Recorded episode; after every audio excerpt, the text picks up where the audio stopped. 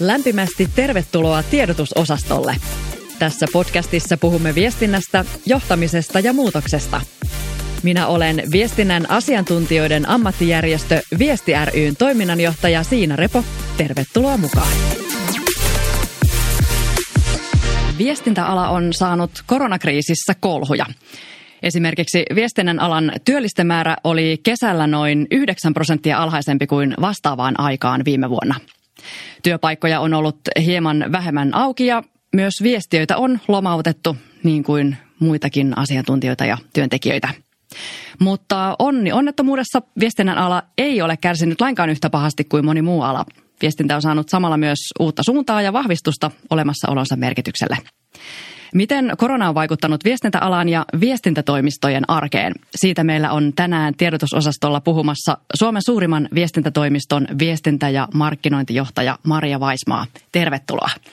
Kiitos paljon. Tosi kiva, että pääsin mukaan. Kiva, että pääsit. Ää, aivan ensimmäiseksi tässä yleensä kysymme, että miten itse olet päätynyt viestinnän alalle ja tähän tehtävään? No se oli oikeastaan vähän sattuman kautta, että opiskelin ensin oikeustieteitä ja, ja totesin, että pitää, pitää vaihtaa sitten alaa ja lähdin Englantiin opiskelemaan sitten kirjallisuutta ja viestintää ja, ja sitä kautta innostuin ehkä siitä ajatuksesta, että että pääsisi vaikuttamaan yhteiskunnallisiin asioihin jo silloin viestinnän kautta ja, ja se on sitten siitä, sillä polulla edelleen ollaan ja, ja tyytyväisenä näin. Miten kauan olet ollut nykyisessä tehtävässä? Mä oon nyt tässä roolissa ollut tuota nelisen vuotta ja, ja sitä ennen olin tuolla ää, Aasiassa kolme vuotta Singaporessa, että se oli mielenkiintoista aikaa. Wow, varmasti erilaista viestintää siellä. Joo, se oli hyvä ja opettavainen kokemus. No niin, siitä saadaan uusi jakso sitten singaporilaisesta viestinnästä. Mutta mennään Miltonin arkeen. Miten korona on näkynyt teillä Miltonilla?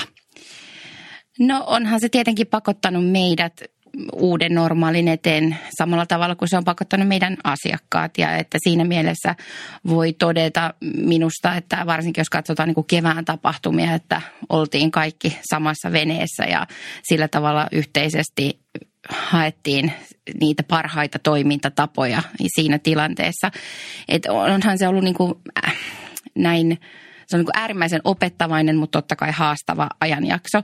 Ja sitten näin niin kuin viestinnällisesti ja viestinnän ammattilaisena, niin, niin vaikea löytää ehkä niin kuin sopi, sopivaa sanaa, koska inspiroiva on siinä, siinä mielessä haastava, kun miettii, että se oli kuitenkin niin kuin surullinen ja haastava ajanjakso, mutta ammatillisestihan se sisälsi äärimmäisen mielenkiintoisia elementtejä siinä mielessä, että harvoin viestintä on niin vahvasti kaikkien huulilla ja keskiössä, mitä se, mitä se silloin maaliskuusta eteenpäin oli. Miltonilla on toimistoja siis muuallakin Euroopassa ja yksi iso toimisto esimerkiksi Ruotsissa ja sitten teillä on myös Brysselissä ja Washingtonissa toimintaa. Miten korona on näkynyt teillä näin niin kuin kansainvälisellä tasolla? No tietenkin niin kuin ihan työtavoiltaan ja toimintatavoiltaan, niin, niin tota, eri maissa se poikkesi aika paljonkin, että mitä tuli meidän niin kuin työntekijöiden ja, ja asiakkaiden arkeen. Että, että niin kuin Brysselissä oli hyvinkin tiukat hyvinkin tiukat rajoitustoimet päällä, ehkä vielä tiukemmat kuin Suomessa siinä, missä taas Ruotsissa oli enemmän, enemmän ää, vapautta. Mutta se, miten se sitten näki, niin kun näkyi siinä, siinä asiakastyössä, niin mä koen niin tai että se näkyy niin kuin entistä vahvemmin se, että sitä näkymää haettiin. Asiakkaat haki näkymää niin kuin myös omien rajojen ulkopuolelle. Eli, eli meidän asiakkaat oli, halusi nähdä tavallaan sitä tulevaisuutta eteenpäin, vaikka näkymä oli sumuinen, että mitä, mitä regulatiivisessa EU-regulatiivisessa ympäristössä tapahtuu Brysselissä samaan aikaan, että miten ruotsalaiset yritykset reagoivat, että siinä meillä oli niin kuin hyvä mahdollisuus ja asema siinä, että me pystyttiin antamaan sitä, sitä neuvonantoa et uskon, että mitä, mitä kollegoiden kanssa puhuttiin esimerkiksi Ruotsissa, niin siellä ehkä oli niin kuin selkeämpi semmoinen mm, varovainen optimismi myös asiakkailla siinä, että mitkä nämä vaikutukset tulee olemaan. Siinä, missä ehkä Suomessa reagoitiin reagoitiin vähän niin kuin nopeammin ja vahvemmin ja otettiin ikään kuin aika lisää. Ja sitten taas niin kuin Brysselissä, niin, niin tavallaan se oikeastaan se merkitys vaan siihen se välitön merkitys siihen, että miten tämä vaikuttaa tiettyyn regulatiivisen ympäristöön, niin korostui, että monille, monille yrityksille tuli hyvin ajankohtaiseksi se, että miltä se sääntelykehys kehys näyttää tässä. Ja, ja tietenkin Washingtonissa niin, niin se iso kiinnostuksen kohde ja lisäarvo po, niin kuin, äh, pohjautui siihen, että, että miltä markkina näyttää siellä ja mitä signaaleja sieltä tulee. Et meidän niin kuin Washingtonin yksikkö oli tosi tärkeässä roolissa niin kuin välittämässä sitä insightia siltä markkinalta sitten meidän, meidän asiakkaille niin Pohjoismaissa kuin, kuin ei, esimerkiksi Euroopan laajuisesti. Et niin kuin todella mielenkiintoista oli oli seurata, seurata sekä niin kuin kollegoiden elämää ja, ja reaktioita ja, ja siinä tietenkin niin kuin oli jotenkin voisi jopa sanoa, että tiiviimmin oltiin yhteydessä, kun etäyhteydet korostu ja, ja pidettiin, pidettiin jatkuvasti aamunavauksia ja muita palavereita kuin ehkä sitten siinä normaalissa arjessa, jossa pidetään yhteyttä ehkä kansainvälisten kollegoiden, kollegoiden kanssa niin kuin, harvemmin. Oliko Suomi kuitenkin se konttori, missä eniten reagoitiin koronaan ja oltiin varovaisempia vai oliko näissä eroja? Ähm, Mä, mä en ehkä sanoisi, että reagoitiin vahvimmin. Mä uskon, että siis meillä reagoitiin tyypillisesti niin kuin täällä markkinalla reagoitiin.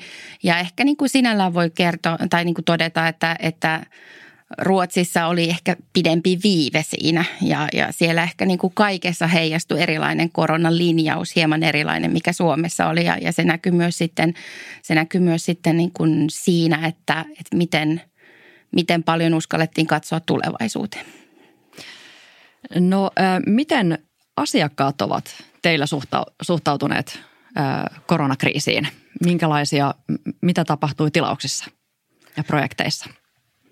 No kyllähän varmaan niin kuin se muutoksen herkkyys ja, ja nopeus yllätti, yllätti tota, ää, asiakas, asiakaskenttää ja, ja samoin myös tota, ää, meitä.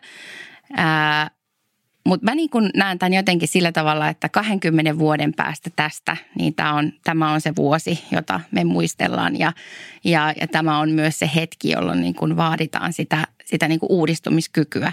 Et minusta niin kun tämä oli vaikuttava nähdä sitä, että miten, miten hyvätasosta ja hienoa viestintää meillä Suomessa asiakas- tai organisaatioissa tehdään ja, ja pohjoismaisella tasolla ja, ja miten niin kuin nopeasti ja ketterästi siellä reagoidaan myös tähän, tähän muutokseen. Ja, ja se myös, että miten, miten niin kuin hienoa oli huomata se, että, että vaikka ne ehkä ne ää, yhteisesti mietityt kampanjat – sinne seuraavan kolmen, seuraavan kolmen kuukauden päähän eivät enää ole relevantteja siinä markkinatilanteessa, niin keksitään nopeasti luovia ratkaisuja. Että mä näen, että ne, ne yritykset, jotka jotka suhtautuvat tähän realistisesti, mutta myöskin kylmähermoisesti niin, että, että innovointi ja luovuus ja, ja viestintä pitää nyt erityisesti pysyä keskiössä, niin olivat ne, jotka, jotka sitten ää, kun tästä selvisivät ikään kuin viestinnällisesti parhain arvosanoin. Moni viestintätoimisto on, on kertonut, että tietynlaisia projekteja, pitkäjänteisiä tai ehkä sellaisia ei niin akuutteja projekteja siirrettiin jonkin verran koronan vuoksi, varsinkin tuossa keväällä. Ja, ja sitten toisaalta taas tällainen niin kuin ehkä kriisiviestintä tyyppinen, tyyppiset palvelut alkoi kiinnostaa uudella tavalla, niin näkyykö teillä, teillä tällaiset painopisteiden muutokset? No tietenkin niin kuin se, että koskaanhan ihmisten tai pitkään monen vuosikymmenen ihmisten ostokäyttäytymisen, ei ole, ostokäyttäytyminen ei ole kuluttajien muuttunut niin nopeasti kuin se, se muuttui nyt. Ja, ja se tietenkin on johtanut siihen, että, että tota, se epävarmuus tulevaan on näkynyt erityisesti ää, siellä niin kuin maksettujen kanavien ostoina ja kampanjalähtöinä, jolloin, jolloin niin kuin niiden, niiden palveluiden siirtyminen – ja hetkellisesti holdiin meneminen on ollut, ollut se, jossa se on näkynyt enemmän, tämä kysynnän, kysynnän muutos.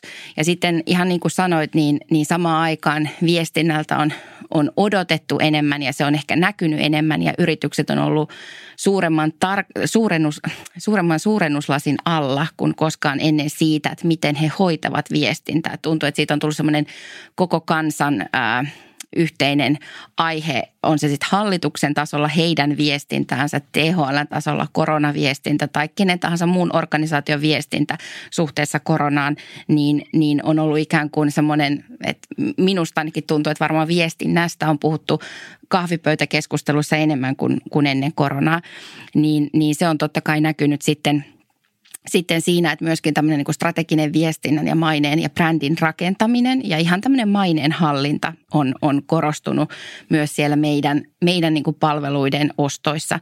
Ja, ja totta kai on niin kuin paljon, paljon ehkä niin kuin se luonne muuttunut, että jos ennen suunniteltiin – puolitoista kuukautta ja mietittiin ja tehtiin koko vuoden kestävää, kestävää sitten niin kuin toimintasuunnitelmaa, niin nyt suunniteltiin se, se tota kahdessa tunnissa ja toteutettiin seuraavana aamuna, että, että tavallaan se muutoksen nopeus näkyy myös siinä toimeksiannoissa.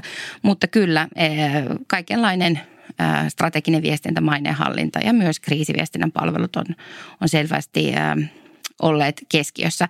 Mutta sitten toinen niin kuin semmoinen striimi, joka näkyy selkeästi meillä, joka on ikään kuin sitä uutta kokonaan tuotevalikoimaa, on ollut tämä niin kuin tavallaan kohtaamisten ja vuorovaikutuksen mahdollistaminen ympäristössä, jossa sanotaan näin, että viestintä ja kommunikaatio, vuorovaikutus on tärkeämpää kuin koskaan, mutta välineet on laitettu hetkeksi työkalupakkia. Meidän täytyy miettiä, että miten sitä tehdään tehokkaasti. Niin näistä lähtökohdista lähdettiin rakentamaan ää, tällaista contactless ää, virtuaalista tapaamisalustaa. Ja, ja se on ollut semmoinen tuote, joka lähti puhtaasti siitä tarpeesta, joka meidän, meidän tota asiakkailla – asiakkailta tuli, että täytyy kaikki sidosryhmätilaisuudet ja muut, niin kuitenkin asiat ei voi loppua, vaan niitäkin tulee tehdä ja noita on tärkeää tehdä, mutta, mutta piti pystyä valmistautumaan siihen. Niin se on, se on kyllä kasvanut räjähdysmäisesti meidän oikeastaan kaikilla markkinoilla ihan sieltä Virosta, jossa tätä palvelua alettiin kehittämään, niin nyt sitten Suomeen ja Ruotsiin, että, että järjestetään oikeastaan voisi sanoa nyt päivittäin niitä, niitä tapahtumia jossain päin. Eli nyt tietenkin on mukava, kun ollaan päässyt takaisin hybridimalliin, jossa meillä voi jo olla ainakin toistaiseksi myös osallistujia taas paikan päällä ja sitten osa osallistuu edelleen virtuaalisesti.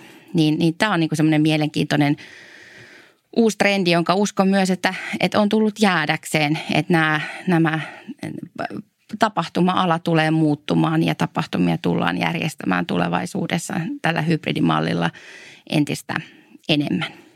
Eli viestinnän perustehtävä, se vuorovaikutuksellisuus on siellä taustalla, että vaikka tilanne on mikä, niin sitä vuorovaikutuksellisuutta ihmiset kaipaa.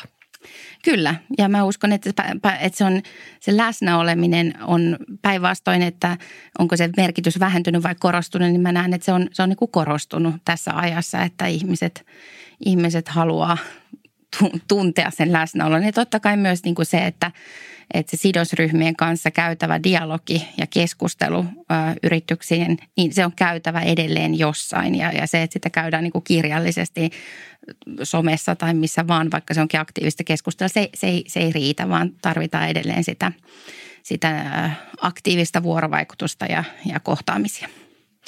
Miten pitkälle uskot, että tällaiset riittää nämä virtuaaliset, että missä vaiheessa ihmisillä alkaa tulla korvista ulos, kun, kun nykyään, tai nyt tälläkin hetkellä niin puhutaan, että Teamsia on kokouksia nyt ihan liikaa ja niitä tulee joka suunnasta ja webinaareja ja muuta, että, että missä vaiheessa ihmiset sitten todellakin tympätyy niihin vai, vai onko niistä tullut uusi normaali? No mä uskon, että niistä on tullut uusi normaali, koska onhan siinä niissä käytännöissä hirveästi positiivista, että, että tavallaan niille pystytään hoitamaan, jos ei puhuta tämmöisistä tapahtumista, niin tehokkaasti, tehokkaasti viemään palavereita läpi ja uskon ehdottomasti, että ne säilyy. Äh, uskon, että nyt me ollaan otettu semmoinen äh, voimakas äh, ikään kuin ruiskaus näitä tota, äh, lääkkeenä tätä virtuaalimaailmaa ja tapahtumia, että tietyllä tavalla voisi ajatella, että 2020 kiintiö on varmasti aika monilla siellä siellä, siellä äh, puolen välin ainakin reippaasti yli, mutta uskon, että varsinkin kun tämä niin kuin norma, normalisoituu, niin se hybridimalli toivottavasti, toivottavasti jää, jää elämään. Ja, ja näen kyllä, että siinä on paljon hyvää ja, ja sellaista nimenomaan, että, että se myös mahdollistaa mahdollistaa – niin kuin enemmän osallistujien eri lokaatioista tuomisen yhteen. Ja, ja paljonhan on merkitystä sillä, että millä tavalla näitä tapahtumia järjestetään. Että onhan tässä tapahtunut niin kuin iso digiloikka siihen, että minkälaisia virtuaaliseminaareja ja tilaisuuksia on nyt järjestetty ja huomattu, että, että kyllä me pystytään ja kyllä me osataan ja kyllä me osataan innovoida ja tehdä asioita edelleen luovasti ja hauskasti ja kiinnostavasti myös silloin, kun ne fyysiset tapahtumat ei ole tota mahdollisia. Että, että viimeksi kun meillä oli, oliko se nyt Gin and Tonic afterworkit ää, Teamsissa, niin kyllä ne niin kuin alkaa niin näyttää siltä, että, että käytännöt on siihenkin löytynyt, että, että me ollaan nopeita, nopeita selkeästi oppimaan ja omaksumaan ää, tällaisen tilanteen edessä. Mutta varmasti tapahtuma-ala on saanut kolauksen ja, ja monet organisaatiot, jotka haluaa tai perinteisesti ovat järjestäneet tapahtumia ja tilaisuuksia, niin varmasti ovat nyt uuden edessä. No kyllä, mä uskon, että me koko toimialana ollaan uuden edessä, siis sekä, sekä viestintätoimisto että tapahtuma-ala ja mainosala. Ja, ja mä niin kuin lähtökohtaisesti jotenkin ajattelen muutenkin niin, että, että meidän alan tulisi tehdä enemmän yhdessä ja välttää ää, turhia niin kuin, tavallaan raja-aitoja ja siiloja. Asian ytimessä on, on se, että, että halutaan viestiä tehokkaasti olla vuorovaikutuksessa. On se sitten niin tapahtumia, on se sitten maksetuissa kanavissa tai ansaituissa kanavissa. Että, että mä uskon, että totta kai niin kuin nyt puhutaan paljon, että alaa jaetaan u- uudestaan ja, ja syntyy niin kuin uudenlaisia toimijoita. Ja se on varmasti ihan tervetullut, tervetullut asia. Ja, ja mä uskon ennen kaikkea, että jos puhutaan tästä alan uudelleen organisoitumisesta, niin toivon mukaan se tarkoittaa sitä, että me tehdään enemmän, enemmän niin kuin se lopputavoite edellä, että miten me onnistutaan tekemään vaikuttavaa viestintää ja sitten mietitään vasta, että missä kanavissa, onko se digiä, onko se ansaittua, maksettua vai tapahtumia ja sitä kautta niin kuin ehkä nämä myös nämä raja-aidat eri, äh, voidaanko sanoa toimistojen välillä äh, toivon mukaan hämärtyvät ja puhutaan enemmän niistä, niistä tavallaan lopputuotteista, että miten saadaan muutosta aikaiseksi. Juuri näin. Miten, kun, jos ajatellaan oikein viestinnän alaa, niin, niin miten, niin kun, miten ajattelet, että mitenkä volatiili ala olemme, että, että mitenkä tällaiset yhteiskunnalliset kriisit vaikuttaa meihin ylipäätään, että mitenkä, mitenkä, miten paljon me joudutaan taipumaan erilaisten kriisien edessä? No mä uskon siihen, että, että niin kuin tässä Edelmanin Trust-barometrissä, joka mittaa, mittaa tota, sitä, että miten kuluttajat, mihin kuluttajat uskovat ja luottavat, niin, niin sen mukaanhan ää, tota, nähdään niin, että ihmiset luottaa enemmän tai kasvavissa määrin siihen, että yritykset ratkaisee vaikeita yhteiskunnallisia ongelmia. Mutta se on, siinä on ollut aika iso muutos, jos katsotaan sitä taaksepäin siinä yritysten roolissa. Ja, ja silloin kun jo, kun nähdään, että se trendi on tällainen, niin se myös tarkoittaa sitä, että oli se kriisi mikä hyvänsä. Niin kuin me ollaan nyt tässä koronakriisissä nähty, niin, niin, niin yhtä tärkeä tavalla kuin se linja, mitä hallitus kertoo ja miten toimitaan, niin on se, että miten yritykset reagoi siihen. Ja, ja tota, siinä mä näen sen, että, että se viestinnän merkitys ja sitä kautta niin kuin meidän toimiala pysyy siinä, siinä tota, mukana, koska siihen tarvitaan sitä innovointia ja, ja luovuutta ja, ja, ja, ja näin. Ja uskon myös siihen, että tämmöisiä niin kuin uusia avauksia, kuten nyt nähtiin vaikka koronan aikaan tämmöinen tämä Enter 2020-kampanja, jossa oli, joka oli EK liidaama ja siinä oli joukko johtavia suomalaisyrityksiä jossa tehtiin nimenomaan yhdessä tavoitteena saada niin kuin suomalainen yhteiskunta pyörimään mahdollisimman nopeasti sen ensimmäisen shokkiallon jälkeen, jossa yritykset jako parhaita käytäntöjä yhteiselle alustalle. Niin kuin tavallaan tällainen, tällainen niin kuin tekopohjainen viestintä, jossa pystytään katsomaan, katsomaan niin kuin sinne yhteistä päämäärää kohti, ää, jossa se yhteiskunnallinen yleinen etu on, on johtava tekijä, niin, niin sellaiselle, sellaiselle viestinnälle ja, ja on varmasti tilausta jatkossakin ja sitä toivon toivon niin kuin tällaisia tämän tyylisiä avauksia toivon näkemäni, näkeväni vielä tota, ää, paljon lisää ja sitä yhteistyön tekemistä niin, niin kuin asiakasorganisaatioiden välillä kuin sitten ehkä meidän koko toimialan välillä. Vaikuttaa siis siltä, että viestinnän ala sopeutuu erilaisiin tilanteisiin ja erilaisissa tilanteissa sitten nousee vaan ehkä erilaisia tarpeita ja erilaista, erilaisille palveluille kysyntää. Ja niin kuin tässäkin koronakriisissä ollaan huomattu, niin tulee, tulee uusiakin keksintöjä, että miten me voidaan tehdä tätä asiaa uudella tavalla. Ja, ja myös sitten tämä yritysten vastuu tuntuu, että, että nousee jatkuvasti ja yritys, yrityksiltä odotetaan paljon enemmän. Ää, niin, niin varmaan on niin, että viestinnän, viestinnän rooli tässä vaikuttamisessa on, on merkittävä ja varmaan kasvamaan päin. Joo, mä uskon niin, että, että tavallaan yritykseltä vaaditaan sitä, että he eivät vaan puhu arvoistaan, vaan he myös niin kuin toimii, toimii niiden mukaan. Ja, ja siellä taustalla, kun on ne perusperiaatteet, että sä pysyt aitona ja uskollisena sille sun brändille ja olet, olet läpinäkyvä siinä, siinä viestissä, niin, niin mä uskon, että se resonoi, koska tämä, tämä aika on kuitenkin pakottanut myös niin kuin meidät sekä työyhteisöt että myös ihmiset miettimään meidän arvopohjaa arvopohjaa tota, uudelleen ja haluan niin kuin uskoa siihen, että tavallaan ne hy- hyvään muutokseen tähtäävät voimat, jossa on, on, on ne sitten niin kuin halu huolehtia tästä ympäristöstä tai pitää huolta turvallisuudesta ja mahdollistaa suomalaisen, suomalaisen yhteiskunnan eteenpäin meneminen, niin, niin ne korostuu. Ja, ja ne brändit, jotka pystyy reagoimaan tähän muutokseen ja, ja tuomaan ne arvot näkyviksi ää, tekojen kautta, niin ne on ne, jotka, jotka pärjää tämän epävarmuuden keskellä. No mitä tämä tarkoittaa viestinnän osaajille, eli minkälaisia vaatimuksia on tulevaisuudessa tämmöisen niin kuin viestinnän osaamiselle, minkälaista osaamista tarvitaan? No mä uskon siihen, että, että tarvitaan sellaista osaamista, jossa niin kuin reagointinopeus on valttia. Että, että ymmärretään se koko, koko yhteiskunnallinen kehys. Eli jos niin kuin kiteyttäisi niin, että että se lähtökohta pitää olla se, että me ymmärretään, että yrityksiä ei enää positioida suhteessa heidän kilpailijoihinsa, vaan suhteessa koko yhteiskuntaa ja siihen sidosryhmäkenttään.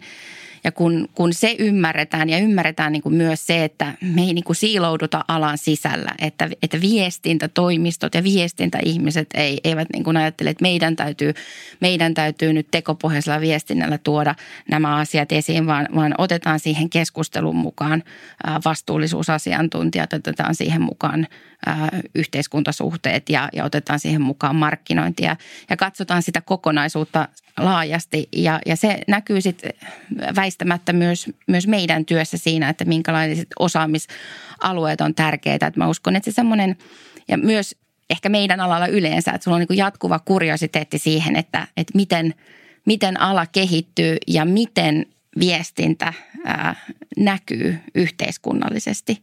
Ja minusta niin kuin siihen, kun alussa viittasin, että on ollut äärimmäisen mielenkiintoinen vuosi ammatillisesti, niin, niin mm, koen edelleen näin, että, että on ollut niin kuin huikeeta seurata tätä keskustelua, mikä liittyy viestintään tällaisen ison globaalin kriisin aikana, niin, niin että jos nyt – ja tavallaan on niin kuin tässä kohtaa innostunut ja vaikuttanut siitä alasta, millä on töissä, niin sitten sit mä luulen, että näin hieno, tai tavallaan hieno hetki on väärä sana, mutta näin uniikkia aikaa ei, ei todennäköisesti toivottavasti tässä, tässä suhteessa ainakaan tule toistumaan, että, että tämä on kyllä opettavainen vuosi varmasti koko kaikille meille, jotka toimii tällä alalla. Tämä on varmasti näin, että, että viestinnän merkitys tämmöisessä kriisinhallinnassa on varmasti tullut koronakriisin aikana ainakin viimeistään tutuksi monelle organisaatiolle ja, ja, ja viestintä, tämmöinen aktiivinen, avoin, vuorovaikutteinen viestintä on ollut siinä avainasemassa, että ihmiset saa tietoa ja saa toimintaohjeita ja, ää, ja tietää, mitä tehdään, mitä vaikka organisaatiossa tapahtuu, että miten meillä ollaan nyt reagoimassa ja miten me tehdään tämän niin kuin koronariskin välttämiseksi ja, ja, ja, ja kriisin taltuttamiseksi. Näetkö, että korona olisi olisi todellakin niin kuin vaikuttanut viestinnän alaan ihan yleisellä tasolla? No mä uskon, että mm, monissa organisaatioissa on ollut todellinen näytön paikka niin kuin siinä mielessä, että, että mihin viestintä osasto tai viestinnällä pystytään venymään ää, näin nopeasti muuttuvassa ympäristössä. Ja sitten samaan aikaan se on ollut niin kuin näkynyt tällä toimistopuolella ää, samassa suhteessa, että – et mun mielestä niin se viestinnän ydintehtävä ehkä tältä keväältä ja tällä hetkellä on se, se niin kuin luottamuksen rakentaminen. On kyse sitten sido, sidosryhmistä, jos puhutaan, niin sisäisestä viestinnästä tai, tai ulkoisesta viestinnästä. Ja siinä luottamuksen rakentamisessa juuri niin kuin sanoit, tämä ää, tiedon ajantasaisuus, läpinäkyvyys ja, ja arvojen tuominen näkyväksi on, on niin kuin hyvin, ää, hyvin keskeisessä roolissa. Ja, ja sitten täytyy niin kuin tunnustaa ja tiedostaa mun mielestä se, että, että me ollaan tänä keväänä ää, ja, ja nyt kevään nyt ollaan jo syksyssä, mutta me ollaan niin kuin asetettu tavallaan viestintäfunktio hyvin suuren suurennuslasin alle, että, että tota, se on niin näkyvää ja se pitää olla niin nopea temposta, että se on myöskin helppo osoittaa ikään kuin niitä virheitä siellä. Ja mä uskon, että ne vaatimukset on kasvaneet eksponentiaalisesti nyt nimenomaan, että tiedon jano on, on kasvanut, koska se tieto on, on hyvin tärkeä eri tavalla, jos mietitään esimerkiksi sisäistä viestintää, että sehän on niin kuin asia, joka vaikuttaa – siihen sun jokapäiväiseen elämään ja miten nopeasti ajantasaisesti se viesti sieltä tulee, että mitkä ovat käytännöt. Meillähän oli aika, jolloin käytännöt muuttui hyvä, että päivä, uusi päivä, uusi viikko, niin äh, homma meni aina, aina uusiin puihin. Että, että tota, uskon, että se on, se on myöskin niin kuin äärimmäisen tärkeää siellä luottamuksen rakentamisen puolella, jos puhutaan äh, sisäisestä, sisäisestä viestinnästä ja muidenkin sidosryhmien – suuntaan. Että eh, vastatakseni vielä siihen kysymykseen, että onko vaikuttanut koko alaan, niin kyllä. Mä uskon, että alan merkitys eh, ja kiinnostus alaa kohtaan niin hyvässä kuin, hyvässä kuin sitten niissä eh, kritiikin alle joutumisessa on kasvanut. No asiakastyötä viestintätoimistot tietenkin tekevät, niin, niin miten, miten niin kuin tällaisissa luovissa prosesseissa, että kuitenkin teidän tehtävä on ideoida asiakkaille uusia asioita ja kehittää uusia asioita, niin miten näet, että, tämmöisiin, että korona on vaikuttanut tämmöisiin luoviin prosesseihin ja, ja asiakasprosesseihin, jos ajatellaan, että asioita joudutaan tekemään paljon myös etänä. Myös tässä on varmasti kysymys sen luottamuksen rakentamisesta ja, ja myös siitä ideoiden syntymisestä ja niiden jalostamisesta. No mä koen, että tavallaan me ollaan siinä tilanteessa, tai me ollaan jouduttu siihen tilais, tilanteeseen, jossa meillä ei ole mitään muuta vaihtoehtoa ollut kuin löytää ne käytännöt ja löytää ne käytännöt tosi nopealla aikataululla. Että onhan se niin kuin peli siinä mielessä raaka, että, että se on niin kuin reagoi, reagoi nopeasti ja selviydy. Ja, ja näin minusta meidän alalla ollaan toimittu, että, että me ollaan oltu niin kuin tilanteessa, jossa meidät on pakotettu keksimään toimivat prosessit yön yli. Ja, ja tota, totta kai niin kuin tämmöinen luovuuteen liittyvä asia, jossa niin kuin se ideointi ja fyysiset kohtaamiset ja samassa tilassa oleminen on ollut tärkeää, niin on vaatinut enemmän aivojumppaa ja, ja miettimistä, että miten se saadaan toimimaan kuin joku suoraviivaisempi to, toisen tyylinen prosessi, ehkä, niin, jossa luovuus ei ollut niin keskiössä. Mutta mä kokisin, että niin tähän on se sitten niin kuin luova, luovan työn organisoiminen tai sitten mikä tahansa muu, niin pätee kuitenkin ne samat tavallaan prinsiipit, joilla se saadaan toimimaan.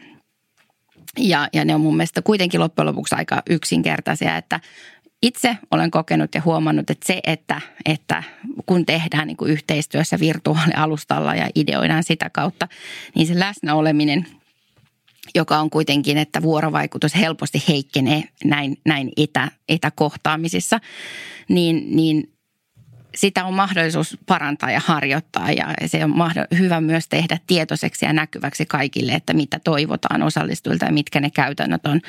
Eli ihan yksinkertaisesti se on huomio pois läppäreistä ja, ja tota, kännykkä kiinni ja ollaan siinä hetkessä. Ja sitten myöskin niin kuin ehkä se tavallaan onko se nyt sitten normien luominen tai sääntöjen luominen siihen, että mit, miten, miten meillä toimitaan. Että tavallaan tämä vaati niin kuin sellaisen tavallaan uuden, että kirjoitetaan auki, että mitä me, mikä on meidän, mitä me halutaan saavuttaa ja minkälaisia periaatteita me tässä etätyöskentelyssä ja luomisprosessissa noudatetaan. Se on vienyt pitkälle ja sitten ehkä kolmantena tärkeänä se, mikä on huomattu, että, että semmoinen niin tunnustuksen tai kiitoksen antaminen etänä ei ehkä ole yhtä – semmoista spontaania ja luontevaa kuin se on, se on silloin, kun yhdessä tilassa tehdään, niin sen kun vielä muistaa siihen, siihen lisätä, että, että tota, kiitetään kollegoita ja, ja asiakkaita siitä, kun ollaan saatu prosessi eteenpäin ja hyvästä työstä, niin, niin mä uskon, että niin näillä ihan samoilla opeilla myös se luova prosessi viedään, viedään ää, tehokkaasti läpi. Ja, ja myös on hyvä muistaa, että meidän asiakkaat on siinä samassa veneessä, että, että me ollaan edelleen niin kuin kaikki, kaikki kohtaa nämä samat haasteet. Ja, ja myös se, että minusta luovuus käsitteenä on sellainen, joka ei vaan liity niin kuin virallisesti luoviin prosessiin, vaan se liittyy tosi paljon viestinnän suunnitteluun kaikissa muodoissa. Ja, ja ihan jo semmoisessakin, joka voidaan nähdä, että no, tämähän on tämmöinen tylsä operatiivinen juttu ja hyvin taktinen, että eihän tämä ole luova, niin kyllä siihenkin niin kuin pitää ottaa se luovuus mukaan. Että musta hyvä viestintä on aina luovaa viestintää. Entä työntekijöiden näkökulmasta, miten korona on vaikuttanut teidän sisäiseen viestintään? Kun me no, ollaan noudatettu koko ajan menty turvallisuus edellä ja noudatettu sitä linjaa, mikä, mikä hallitukselta on silloinkin tullut, niin, niin se on myös vaatinut niin kuin viestinnältä nopeutta. Että ihan samalla tavalla kuin koen, että meidän asiakkaat suurissa organisaatioissa ovat joutuneet niin kuin, ää, venymään paljon ja, ja niin kuin miettimään paljon prosesseja niin uudelleen, että miten parhaiten palvella sisäisesti henkilöstöä, niin samalla lailla ollaan, ollaan myös me jouduttu sen saman tilanteen eteen ja, ja ollaan käyty hyvää dialogia ja otettu myös, myös ehdotuksia ja palautetta vastaan. Uskotko, että sisäinen viestintä tässä on muuttumassa koronan ansiosta johonkin suuntaan? No mä toivon ainakin, että sellaiset äh, mahdolliset ajatukset, jotka liittyy semmoiseen byrokraattiseen tai jäykkään sisäiseen viestintään ää, ovat vähentyneet tämän myötä, koska ää, tämä on niin pakottanut sen, että, että tärkeämpää kuin se, että onko kaikki sanamuodot viimeisen päälle harkittu on se, että tieto on luotettavaa ja, ja ajantasaista niin se on muut, niin kuin muuttanut sisäistä viestintää varmasti semmoiseen ketterämpään suuntaan monessa mielessä ja se on varmasti hyvä asia. Sisäisen viestinnän rooli on kehit, korostunut nyt siinä, että se on myöskin niin kuin vahvemmin vielä ollut rakentamassa sitä koko kulttuuria ja henkeä, miten selvitään t- tästä tilanteesta. Ehkä jos karrikoja vie sinne toiseen ääripäähän, että ajatellaan sitten, että sisäinen viestintä voi olla niin, että se on intranet, jota käydään niin kuin seuraamassa kerran viikossa, kun sinne tulee uusi uutinen ja etkä, et, etkä ehkä ehdikään työn ohella käydä, niin, niin nyt varmasti on niin, että, että näitä viestintäkanavia on seurattu ja luettu tarkkaan ja, ja, ja tota, sitä kautta. Itse näen sen tosi kivana, että on tullut tosi paljon kivoja esimerkkejä asiakkaiden suunnasta, että miten sitä tehdään myöskin – niin, että siinä välittyy se empatia ja, ja että johto on läsnä ja, ja myös se, että, että hyödynnetään esimerkiksi liikkuvaa kuvaa siellä paljon. No miltä näyttää viesti, tämmöinen niin kuin viestinnän, viestinnän syksy sitten Miltonin kannalta? Eli, eli ollaanko tavallaan palattu nytten jonkunnäköiseen tasapainoon vai tästä niin kuin kevään dropista vai, vai vieläkö ollaan sellaisessa odottavassa tilassa? No syksy näyttää hyvältä ja kiireiseltä. Ja, ja oikein ollaan niin kuin optimistisia ja, ja tota, halutaan ajatella niin, että, että tota, tässä on niin kuin, ää, asiakkaat katsovat jälleen, jälleen sinne vähän kauemmaksi ja, ja näkevät niin kuin mahdollisuuksia. Ja ehkä osa niistä projekteista, jotka silloin keväällä oli, keväällä oli niin kuin hold-napilla sen takia, että katsotaan mihin suunta menee, niin nyt nähdään, että niitä, niitä edistetään jälleen. Että, että nyt on niin kuin hyvä, hyvä tunnelma ja paljon optimismia, mutta samaan aikaan niin edelleenhän näkymä eteenpäin on sumuinen meillä kaikilla ja me ei tiedetä, mihin tämä tilanne kehittyy. Se, mitä me ollaan opittu nyt, niin me ollaan opittu ennakoimaan varmasti niin, että seuraava vastaava tämänkaltainen tilanne ei pääse enää, ei, en puhu vain meistä, vaan yleisesti varmasti yrityksistä ja asiakkaista, niin yllättämään samalla tavalla. Ja, ja uskon, että niin kuin tavallaan ne toimintamallit organisoitua uudelleen ja lähteä tehokkaasti rakentamaan kriisitilanteessa on, on nyt yleisesti paremmat, paremmat lähtökohdat. Ää, mutta vielä siihen, että, että niin kuin loppuvuoden osalta niin koen, että me ollaan silti sellaisessa tilanteessa, jossa tämä tulevaisuus on meidän omissa käsissä. Ää, jos ollaan passiivisia ja odotetaan, että koska ne yritykset aktivoituvat, niin no en tiedä, että minkälaiseen tulo, lopputulokseen sillä pääsee, mutta meidän strategia on ainakin olla, olla aktiivisia, jatkaa sitä hienoa aktiivisuutta ja sitä uudenlaista niin kuin tosi rehellistä vuoropuhelua, johon päästiin kevään aikana, josta oli riisuttu paljon semmoinen, jos voidaan puhua konsulttijargonista ja muusta ja keskitytään siihen oleelliseen, miten luodaan lisäarvoa, miten, miten pystytään edistämään teidän liiketoimintaa, tekemään, tekemään viestinnällä näkyväksi teille tärkeitä asioita. Jatketaan sitä ja, ja mennään niin kuin rohkeasti, ollaan aktiivisia ja mennään eteenpäin, että, että se aktiivisuuden taso pitää pystyä säilyttämään ja, ja tota, sekä meidän asiakkaiden ja yritysten, mun mielestä koko elinkeinoelämän, mutta ennen kaikkea niin kuin meidän, meidän alalla. Ja musta niin kuin koko alalla on ollut hienoja esimerkkejä siitä, että, että miten uskalletaan katsoa eteenpäin ja innovoida ja, ja tietenkin niin kuin toivoa, toivoa sillä tavalla, että, että koko ala, ää, alan tulevaisuus näyttäisi valoisalta tässä myös, että se on tietenkin kaikkien, kaikkien etu. Juuri näin. Ja varmasti tämmöinen kriisivalmius monessa organisaatiossa on nyt kehittynyt koronan, koronan myötä. Öö, vielä viimeinen tehtävä, niin kuin vierailemme aina, aina tässä annamme viimeisen tehtävän, eli kiteyttäisitkö Mario Vaismaa tämän, öö, tämän jakson yhteen twiittiin? Joo, yksi twiitti, okei. Okay. Tämä on se vuosi, jonka muistamme vanhoina. Kohdellaan sitä sen mukaisesti. Toivon näkeväni koko toimialalta rohkeutta, innovaatiota, uudistumista ja yhdessä tekemistä. Kuulostaa erittäin hyvältä kiteytykseltä. Lämmin kiitos Maria Vaismaa, että olit tiedotusosastolla vieraanamme. Kiitos, oli tosi kiva. Kiitos. Ja, ja mukavaa syksyä Miltonille. Samoin. kiitos. Kiitos. Tämä oli tiedotusosasto. Toivottavasti viihdyit seurassamme. Kuuntele muita jaksojamme Spotifyssa tai osoitteessa viesti.fi kautta tiedotusosasto. Kaikki viestivät, harva on ammattilainen.